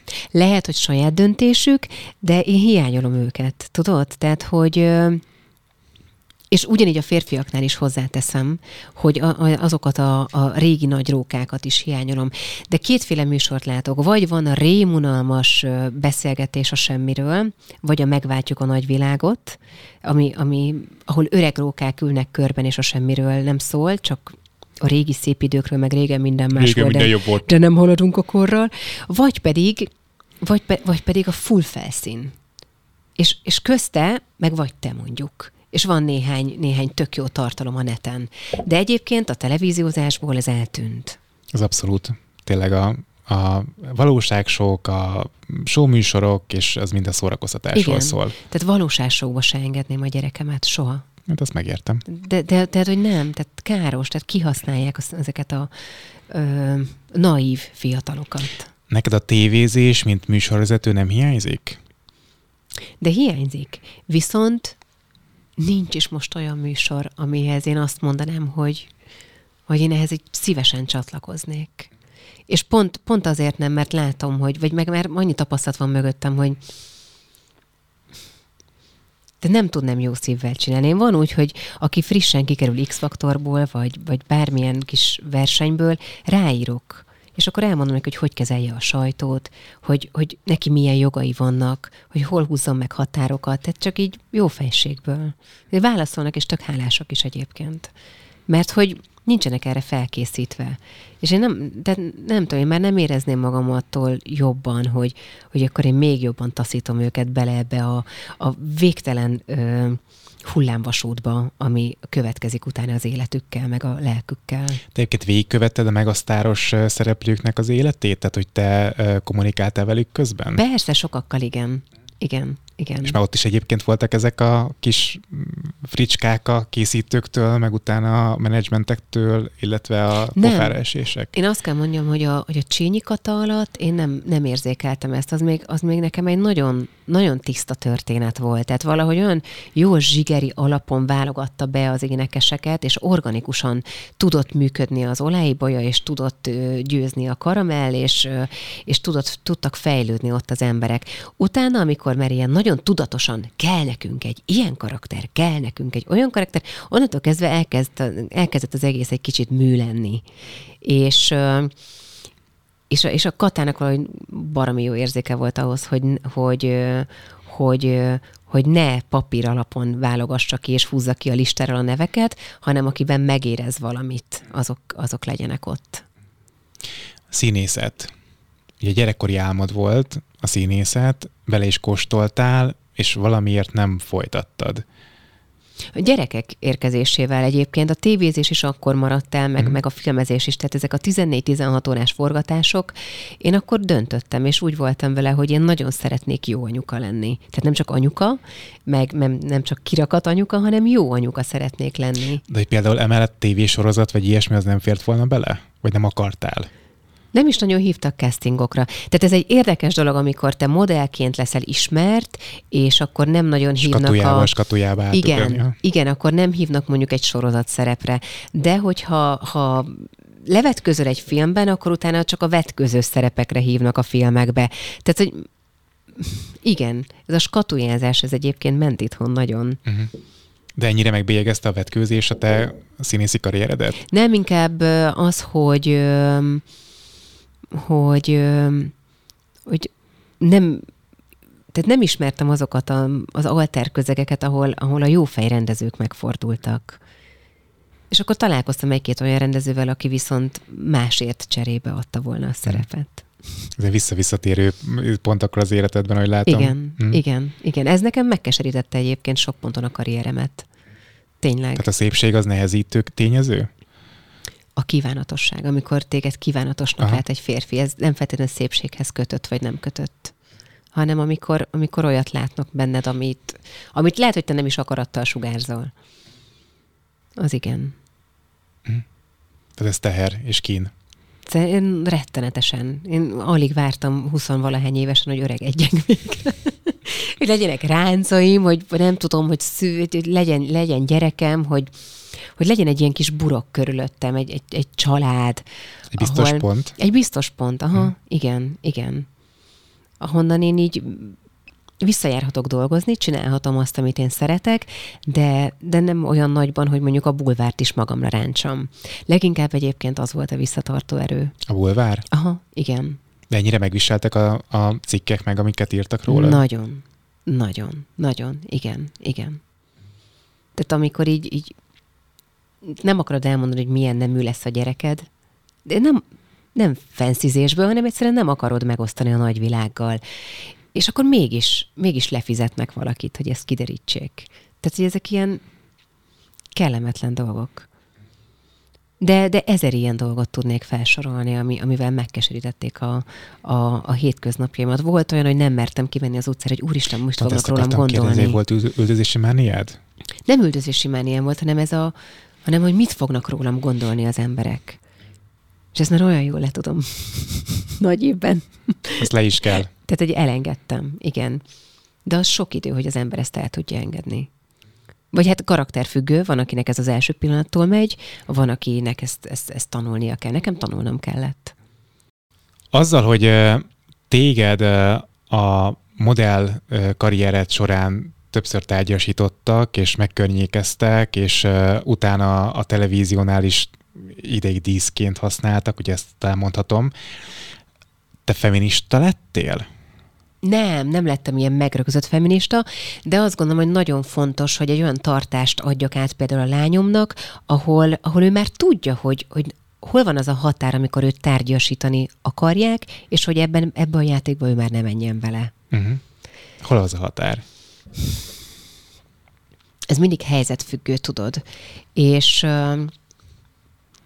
és nagyon nehéz ezt így szavakba önteni, de hogy egy olyan, olyan egészséges önbizalmat tudjak neki adni, ami, amiből ő, ő érzi, hogy, hogy hol van az a pont, amikor, amikor az már neki kényelmetlen. Ez mindig valahogy így belül a gyomorkájékán érzi szerintem egy nő, hogy amikor összeszorul a gyomra, akkor, akkor az, az, az, a, az a nem kategória. És, de például itt van erre egy remek példa, most a Sakirának az új dala, ez a bosszú dal, amiben ő önmagát egy Ferrarihoz, meg egy Rolexhez hasonlította, a Piqué új csaját, meg egy Twingohoz és egy Casio-hoz. És ne, nem a bosszú dallal van a baj, hanem az, hogy ezzel megint tárgyasítottuk a nőket. Uh-huh. Mert hogy megint, hogyha megnézed a, a Piqué oldalát, vagy, vagy bármi olyan olyan oldalt, ahol, ahol ezzel foglalkoznak, akkor a komment szekcióban megint az van, hogy, hogy, hogy csak arról van szó, hogy, hogy ehhez a két-három-négy dologhoz hasonlítják őket. És ez, és ez olyan káros. És annyira, annyira sajnálom, hogy ez megtörténhetett, hogy a Sakirának nem volt ehhez, ebben most elég tartása hanem engedett a, a féltékenységnek. Az a baj, nem tudjuk, hogy a... Sakira hol tart az ön, ön, önismereti úton, tudod? Tehát, hogy lehet, hogy ez neki teljesen belefér. Hát ezek szerint sajnos belefér, igen. Tehát, Vagy hogy... pedig rossz tanácsadói vannak, akik azt gondolták, hogy ez belefér. Mert hogy minden nőnek van, főleg ha megcsalják, akkor azért persze, hogy, hogy van, vannak olyan gondolataink, amik, amik abban a pillanatban nagyon-nagyon jó ötletnek a tűnnek. is van ide. Nyilván, igen. De hogy azt te most megosztod a nagy közönséggel, vagy, vagy azt elveted egy pohár bor mellett, és, és, és utána elsírod magad, az, ma, az, már, az már a személyiség fejlődésnek a kérdése. Hát igen. És meg a Sakira ezt most nem ugratta meg. Hát és ez, a tárgyasítás ez... is probléma ebben a dalban, másrészt az, hogy a másikat miért bántott. Tehát, hogy, a, tehát, hogy nem a nő... Úgy, hogy a csávó a Nem a nő az oka, igen, tehát igen. a csávó a hibás. Igen, igen. Tehát, hogy ez, ez, ez, én most ezért haragszom egy kicsit erre a dalra. Uh-huh. És az tök jó, hogy a Shakira ezzel egy terápiát végez önmagának, és ezzel feldolgozza, csak De közben nem. nők Tehát, millióinak ad engedélyt újra, újra arra, hogy egymást kritizáljuk, és férfiakat jogosít fel arra, hogy ismét egy hülye autóhoz legyünk hasonlítva, vagy egy hülye órához. De szerintem nem dolgozza föl, ezzel pont nem dolgozza föl szerintem. Nem, mert az a baj, hogy, a, hogy azokat a, a tudatú embereket, azoktól a tudatú emberektől fogja a támogatást kapni, ami, amit nem akarunk, amilyen világot nem akarunk mm. hosszú távon, vagy amilyen mm. jövőt nem szeretnénk. De közben a Miley Cyrus dal, azt hallottad? A Flower. Ja, Flowers. igen, persze. Nem igen. tudom, hogy többes szám vagy egyes szám. Igen. Hogy ő ugye azt mondja, hogy nem kell neki párkapcsolat, meg tudja magának venni a virágot, és ő is tud boldog lenni hát tök maga. szerencsés. Én nem szeretnék magamnak virágot vásárolni a boltba. Tehát tök jó érzés, amikor a párom azzal jön haza. Aha. Tehát, hogy tehát az, hogy meg tudom tenni, hogy megveszem magamnak a piámat, és veszek magamnak virágot, és, és szülök magamnak gyereket, és bár, bármit meg tud tenni ma már egy nő, ez nem is kérdés. Ez nem is kérdés. Azt gondolom, hogy Miley Cyrus még, még tök fiatal. Tehát nyilván most ez egy nagyon, nagyon menő dolog, hogy akkor ő ezt most megénekli, és, és kimerte mondani, és akkor a feminista mozgalmaknak az élére tud ezzel állni. Csak hogy még mindig nem az egészséges közép ö, út amikor hagyjuk a nőket dönteni. Ha valakinek, ha valaki magának akar virágot venni, akkor vegye meg magának. Azzal semmi baj nincs az ég egyet a világon. Ha valaki nem akar szülni, akkor ne szüljön. Ha valaki szeretne, akkor meg tegyen meg mindent azért, hogy, hogy, hogy egy babát tudjon a kezében tartani.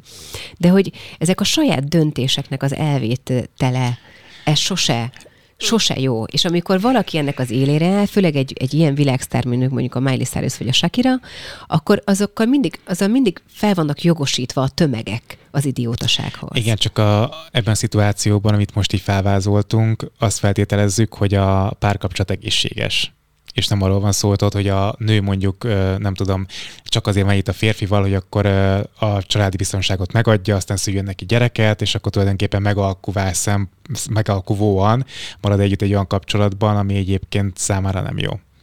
Igen, és ö, egyébként én mindig ki, kiemelem, hogy én baromi szerencsés helyzetben vagyok, mert hogy, mert hogy megvan mind a kettő, megvan a kis karrierem is, és meg, megvan a, a családi életem is. És az, hogy ebben mikor, hol balanszírozom, vagy inkább mikor milyen hullámvasút visz végig, az, az mindig az én döntésem tud lenni.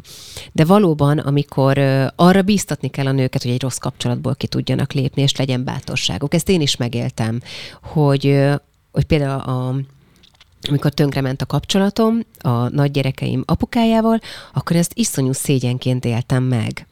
Majd pár hónap elteltével rájöttem, hogy hogy dehogy is, tehát hogy azok a nőtársaim, akik ott élnek 5-10 éve szexmentes rossz házasságokban, ők bátornak tartottak, nem pedig szánalmasnak. Miközben én azt, értem, azt éltem meg, hogy én tök szánalmas vagyok, mert nem tudok a, a gyerekeimnek családot adni. Kivettem alóluk ezt a történetet, de de olyan nehéz, mert nők milliói függnek a férfiaktól anyagilag, és ha valaki önmagától nem tudja ezt meglépni, nem egy dal hatására fogja, szerintem. Hát persze, ez a dal csak egy kis színes Igen. az életében. Igen. Meg talán így, nem tudom, elfantáziál, hogy de jó lenne Igen. egyedülállónak lenni, vagy önállónak lenni, de az nyilván nem tudja megtenni az első lépést helyette. Nem, ezek sokkal mélyebb dolgok szerintem. Már érintettük ezt a kérdést, de szeretnék rákérdezni szexszimbólumként mennyire viseli meg az embert az idősödés? Volt szex szimbólumként. Szerintem nem. Szerintem még mindig az vagy. Lehet, hogy egy generáció még, ö, még úgy tud tekinteni rám, én, én már ezt szerencsére nem érzem a hétköznapokban. Az elején én nem tudtam ezzel mit kezdeni, tehát én nem láttam magam annak a szép nőnek, aki...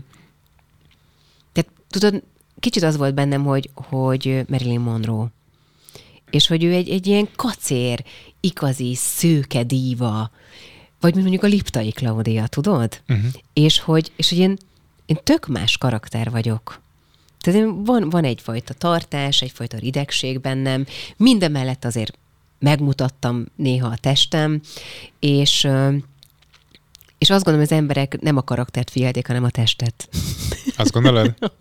igen, igen. Ez, ez ilyen derültékből villámcsapásként jött, hogy akkor, akkor egyszer csak elkezdtek rám úgy tekinteni, mint a nagybetűs nőre. És, és az volt a szerencsé, hogy nem kezdtem el másképp viselkedni, mint amilyen voltam, hanem, hanem hagytam, hogy saját magam fejlődjek, és, és úgy fejlődjön a személyiségem, ahogy, ahogy talán egyébként is fejlődött volna. Nyilván ezekkel a hatásokkal azért ez más volt, de, de nem kezdtem el viselkedni. Tehát nem éreztem azt a nyomást Tehát nem el magamban. Magadtól. De biztos, hogy voltak pontok, amikor igen. Uh-huh. Biztos, hogy voltak, tehát azért voltak nekem is beszólásaim, biztos, hogy voltak olyan, olyan bulizós pillanatok, amikor azt éreztem, hogy én többet tehetek meg, mint más. Nem emlékszem semmilyen konkrétumra, hogy hú de bunkó voltam, de de biztos vagyok benne, hogy, hogy mások emlékezhetnek ilyenre. Tök mindegy, mert hogyha van egy tartásod, rideg vagy, és van hozzá egy hírneved, akkor alapvetően bunkónak tartanak egy csomóan, nem? Nem feltétlenül, tehát hogy nem. Inkább azt éreztem, tudod, hogy mínuszból indulok. Tehát, hogyha én, én pasit szeretnék, vagy barátkozni egy csajjal, akkor mínuszból indulok, és ahhoz, hogy, hogy eljussunk a nullára, nekem már azért is meg kell dolgoznom, uh-huh. hogy, a, hogy az előítéleteket leküzdeni valahogy. Amit hozzátársítanak, hozzád képzelnek. Amit társítanak az emberhez, igen. A skatuják miatt. A skatuják és a bulvár, tudod, mert hogy tényleg az úgy formál, úgy alakítja az ember, tehát mond egy fél mondatot rólad, vagy kiemel egy fél mondatot egy interjúból, és, és a teljes egészet nem látja a többiek. és így nem értelmezhető. És akkor nagyon könnyű megbélyegezni az embereket. Meg egy szép nőt egyébként is előszeretettel bélyegeznek hát meg. Azért az, mondom, az a legkönnyebb. Van egy külső, egy tartásod, és ha hírnevel, akkor már alapvetően bunkó. Igen, Tehát, hogy hát vagy mindegy. K betűs, vagy B betűs, ja. vagy C betűs, tök mindegy, igen. Uh-huh. Igen, igen. Na de visszatérve, kicsit kibújtál a kérdésem alól, az idősödés, ja, mint igen. olyan, az téged megvisel, vagy, vagy az élet vele járójaként tekintesz rá? Ö, a rossz lelki állapot visel meg. Tehát, hogy ö, az visel meg, amikor azért nézek ki szarul, mert nem érzem jól magam. És tudom, hogy, hogy nézhetnék ki jobban is, mert, mert egyébként az adottságom az, az megvan hozzá, csak éppen nem vagyok jól lelkileg. Az, az sokkal inkább, de ez, de ez mindig egy ilyen belső folyamatból indul, és egy belső folyamatban ér véget. Tehát, hogy mondjuk amikor a, a, a egyedülálló anyuka lettem a, a most már nagy gyerekeimmel, akkor utána volt egy ilyen mély zuhanásom. És ez nagyon kiült a külsőmre is. Tehát, hogy akkor néztem ki 30 évesen 50-nek szerintem. Ennyire? Aha, igen, és úgy is éreztem magam. Tehát, hogy abból össze kellett magam rántani elég, elég rendesen. És de maga az öregedésnek a folyamata egyébként nem visel meg. Uh-huh. Tehát, hogy nem érzem azt, hogy, hogy, hogy így, így, így ragaszkodnék. Most hát vannak tök jó kezelések, kollagénterápiák, mit tudom én, amire lézeres arckezelés, bármi, ahová el tud menni az ember megcsináltatni, és ez azt gondolom, hogy még ettől is csak igényes maradok, nem pedig fiatalabb, vagy fiatal, de, de az, hogy, hogy a folyamat az zajlik, engem az tök jó örömmel tölt el egy csomó helyzetben. Tehát például, amikor most volt a napokban 16 éves a fiam, és én ennek így örülök, hogy van egy 16 éves fiam, én 16 évet végig toltam már anyukaként, és hogy ez, ez, egy, ez egy akkora dolog szerintem, hogy, hogy itt, a, itt a nőknek kellene magukra másképp tekinteni. És most már én is másképp tekintek a lestropált állapotaimra is ezáltal, mert tudom, hogy abba, abba mennyi meló van, meg mennyi áldozat, meg mennyi odafigyelés és gondoskodás, és ez tök jó. És hogy amikor lestrapát voltam, hogy nem tudtam magamra büszke lenni, ezt, ezt, ezt sokkal inkább bánom, mint azt, hogy most jönnek a ráncok, meg jön a cellulitis, meg asszonyosodik a karom, meg mit tudom én. Tehát, hogy az kevésbé zavar. Most azt érzem rajtad, hogy ahhoz, tehát attól függetlenül, hogy régebben voltak a kimagasló sikereid, meg a látványos sikereid, most vagy igazán önmagad. Abszolút. Tehát, hogy nem is bánod, hogy ez, hogy ez így nem, történik. Nem, nem. Meg nyilván ebben, ebben volt egy, egy, egy saját igényem is, hogy én nem szeretnék a kirakatban élni. De... A bulvár miatt. Esküszöm a bulvár miatt. Tehát ennyi, tényleg ennyire, ennyire befolyásolta a te döntéseidet a bulvár? Tehát amikor mit, lemennek, mit az, rólad, ö, lemennek az öcsémnek az óvodájába, és megkérdezik azt, hogy én valaha megütöttem-e őt, Szerintem ez, ez mindennek az alja. Uh-huh. Hogy az óvoda kerítésén keresztül egy négy és fél éves gyereket megkérdez egy újságíró. Tehát egy, én arra mondtam az elején, hogy ez a legalja. Ezeket a szorikat én nem ismerem, hogy ezek mik voltak, hogy hogy voltak, ezek nem is emlékszem rá, hogy volt ilyen. Volt ilyen, ezt például nem írták meg, csak mondták az óvónők. Aha. De amikor az embernek a vetélését megírják anélkül, hogy te azt elmondanád, vagy, vagy, vagy bár, bármi olyan dolgot, most nem akarok jó tippeket adni, de hogy ami, amit te te magadnak akarsz megtartani. Én nem vagyok ez a családi szennyest kiterengető típus, és, és amikor azt éreztem, hogy már nagyon kapirgálják azt a pontot, akkor azt, azt nehezen viseltem. És sok ilyen volt. Tehát mentem föl a Megasztár színpadára, és élő adás előtt fél perccel megkérdezik, hogy és Seres Attilával volt fizikai kapcsolatod? Tehát, tehát nem, nem, is, nem is értem, hogy, hogy hogy juthat el ideig egy ember lelkileg, hogy egy, hogy egy másik nőtársával ezt tegye. Tényleg annyira kell az az 5000 forintos aktív interjú? Vagy mm-hmm. hogy, tehát hogy hogy süllyedünk ideig emberként? És hogy reagáltál ezekre a helyzetekre? Én magamra zártam az ajtót, és sírtam. De nem küldted el őket a fenébe? De, hangosan. Azért. Persze, igen, de utána meg összeroskadtam. Tehát, hogy és, és ők nem látták azt a folyamatot, hogy mi hogy szerettünk akkor egymásba, hogy ez mennyi ideig tartott, hogy mi hogy jöttünk össze. Tehát, hogy ezek olyan, ezek ilyen, nem is tudom, pofátlan dolgok. Szerintem. Hát csak ekközben meg a, az, hogy a bulvár ennyire érdeklődött irántad, az a nagyságot is jelentette, nem? Tehát, hogy te akkor egy, egy nagyon magasra felemelt sztár voltál. Igen, de ez egy kreált történet. Tehát ott vagy főműsoridős ö, műsorban, akkor ö, benne volt a szerződésemben, hogy hetente egy bulvár interjút kell, hogy adjak. Mert nem tudtam már miről beszélni. Már nem tudtam mit mondani. Tehát, hogy ez, ez most is így működik. Akit éppen felkapnak, az iránt nagy az érdeklődés, és amikor elejtenek és elfelejtenek, akkor, akkor meg ez megszűnik. De ez a médiahálátlanság egyébként... egyébként, nem? Tehát, hogy a, amilyen gyorsan fel tud emelni, abban a pillanatban, ahogy érdeklődésüket veszti a, vesztik a készítők, a, a A Woody Allen film megvan a Rómának, szere, Rómából szeretettel? Nem, nem láttad? Nem. Abban van egy olyan rész, amikor egy, egy, egy könyvelő csávóhoz odafutnak a paparazziók, és elkezdik őt fogadni, hogy honnan van a cipője, egy tök gázcipőben van, egy tök egyszerű öltönyben, és elkezdik őt szépen így felhúzni, és a legjobb asztalt adják neki az étteremben, és bla bla bla, és ez megy egy évig, és a csávó után elhiszi magára, hogy ő valaki.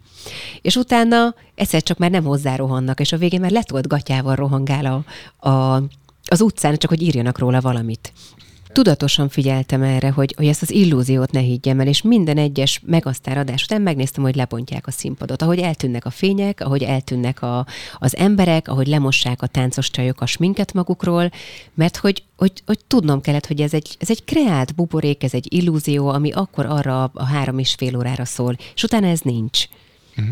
És nem is volt emiatt neked depresszív állapotod, amikor ez vége, vége szakadt? Tehát, hogy amikor a tévé kvázi elfelejtett? Nem. Nem viselt meg? Nem, mert, mert hogy nem elfelejtett, hanem, hanem én a harmadik megasztár után megszültem a, az első gyermekemet. Tehát egy más szerepbe kerültem, mert ezt, ezt az élet gyönyörűen intézte egyébként, de hozzáteszem, hogy hát a Margit kórházban erről tudnának mesélni, hogy ott mi volt az ő a, a Mirus születésénél. Tehát egy szerintem 50 fotós. Tényleg? De valami döbbenet volt, mert hogy előre én nem adtam el a gyerekfotókat, uh-huh. meg a családi képet és, és nem is szerettem volna. És,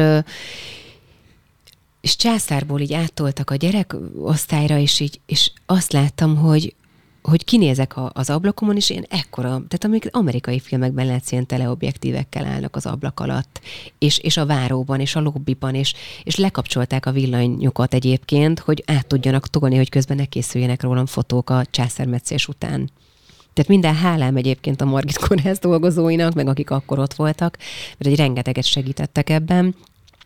És az volt az utolsó csepp a pohárban. Tehát amikor Attilának ö, műtő fiús maszkban kellett bejönni a szobába, hogy közben ne támadják őt le, és akkor azt mondtam, hogy én ezt soha többet nem akarom. Nekem ebből nem kell több. Itt a vége, befejeztem. És abban a pillanatban utána felhívtam a Storyt és a Hot magazint, hogy jó, akkor most kiajánl többet, eltűntek. Tehát amíg szabad volt a préda, ott voltak, és, és ezért nem szabad bántani azokat a, az ismert embereket, akik kvázi eladják a babafotókat. A többségük felajánlja jótékonyságra uh-huh. ezeket az összegeket, de nem, tud, rajta. nem Igen. tud mást tenni, mint előre lebeszélni az, hogy 6-8 hetesen majd jöttök és lefotóztok minket. Mert különben szabad a préda, és az iszonyú megterhelő. Gondold, tehát egy egy szülőnő eleve megterhelő állapot, főleg amikor az első gyerekedet próbálod a világra hozni, nem még, hogy közben még ott ötvenen lesnek. Borzalmas volt. Mi az, ami most kitölti az idődet? A gyerekek. Uh-huh. És, és én szeretem ezt a szerepemet. Tehát én jól érzem magam abban, hogy, hogy otthon vagyok, és mellette pedig vannak olyan, olyan munkáim, amitől meg, meg a társasági életem nem szűnik meg.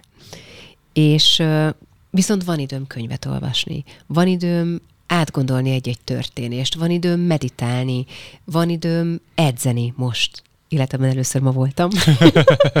Ezt nehéz elhinnem, de oké, okay, elfogadom. És Hát, hogy először voltál, ezt nehéz elhinnem, nem az, hogy ma voltál. Ja, de, de, de, ma voltam először, hát vicces lesz egyébként, de de majd holnap milyen vicces lesz itt. Majd holnap ilyen, fiam, most is alig tudtam fejérni ezen a három lépcsőn, vagy holnap még viccesebb lesz. De az, hogy, hogy most született bennem egyébként egy döntés, mert már gyerekek is az agyamra mentek, hogy, hogy az én életem egy kicsit rólam is szóljon végre, ne csak róluk.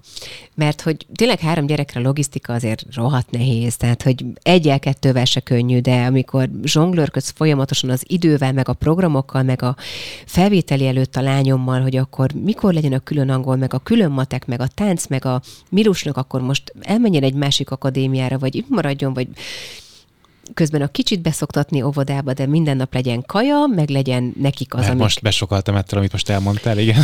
Bot, és akkor utána még mindig jön valakinek valami kis felső légúti, vagy, vagy, vagy bármilyen hülyeség, amit az élet hoz, vagy a szülőkkel, vagy mit tudom mm. én.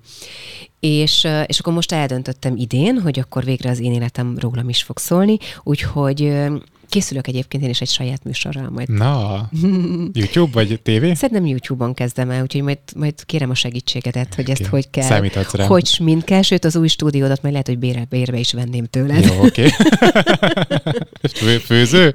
Nem, nem, nem, nem, nem, beszélgetős műsor. Pont, pont az a, azt gondolom, hogy a szülőknek szükségük van ö, támogatásra, hogy mhm. miben, mi, honnan ismerik fel a gyereküknek a tehetségét, és hogy meddig a pontig érdemes támogatni egy hülyeségben, mikor van az a pont, amikor egy szülőnek azt kell mondania, hogy itt, itt vége Aha. van a történetnek, meg hogy milyen lehetőségeik vannak ma a, a fiataloknak.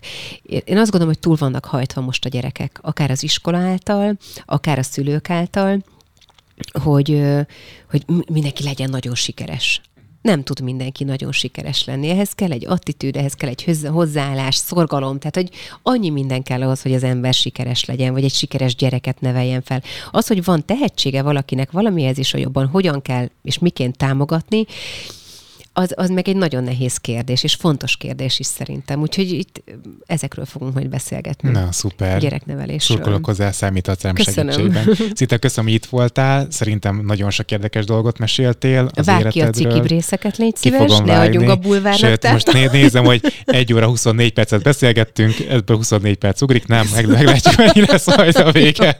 Nagyon szépen köszönöm, hogy köszönöm itt voltál. Szépen. Ha tetszett a beszélgetés, iratkozz fel a csatornára, nyomj rá a csengő ikonra, hogy az jelezze, hogyha új videó érkezik. Nézd meg a korábbi beszélgetéseket, szólj hozzájuk, lájkold őket, és hogyha van kedved, kövess a különböző social media platformokon, például az Instagramon, vagy újabban a TikTokon is. Ez a műsor a Béton közösség tagja.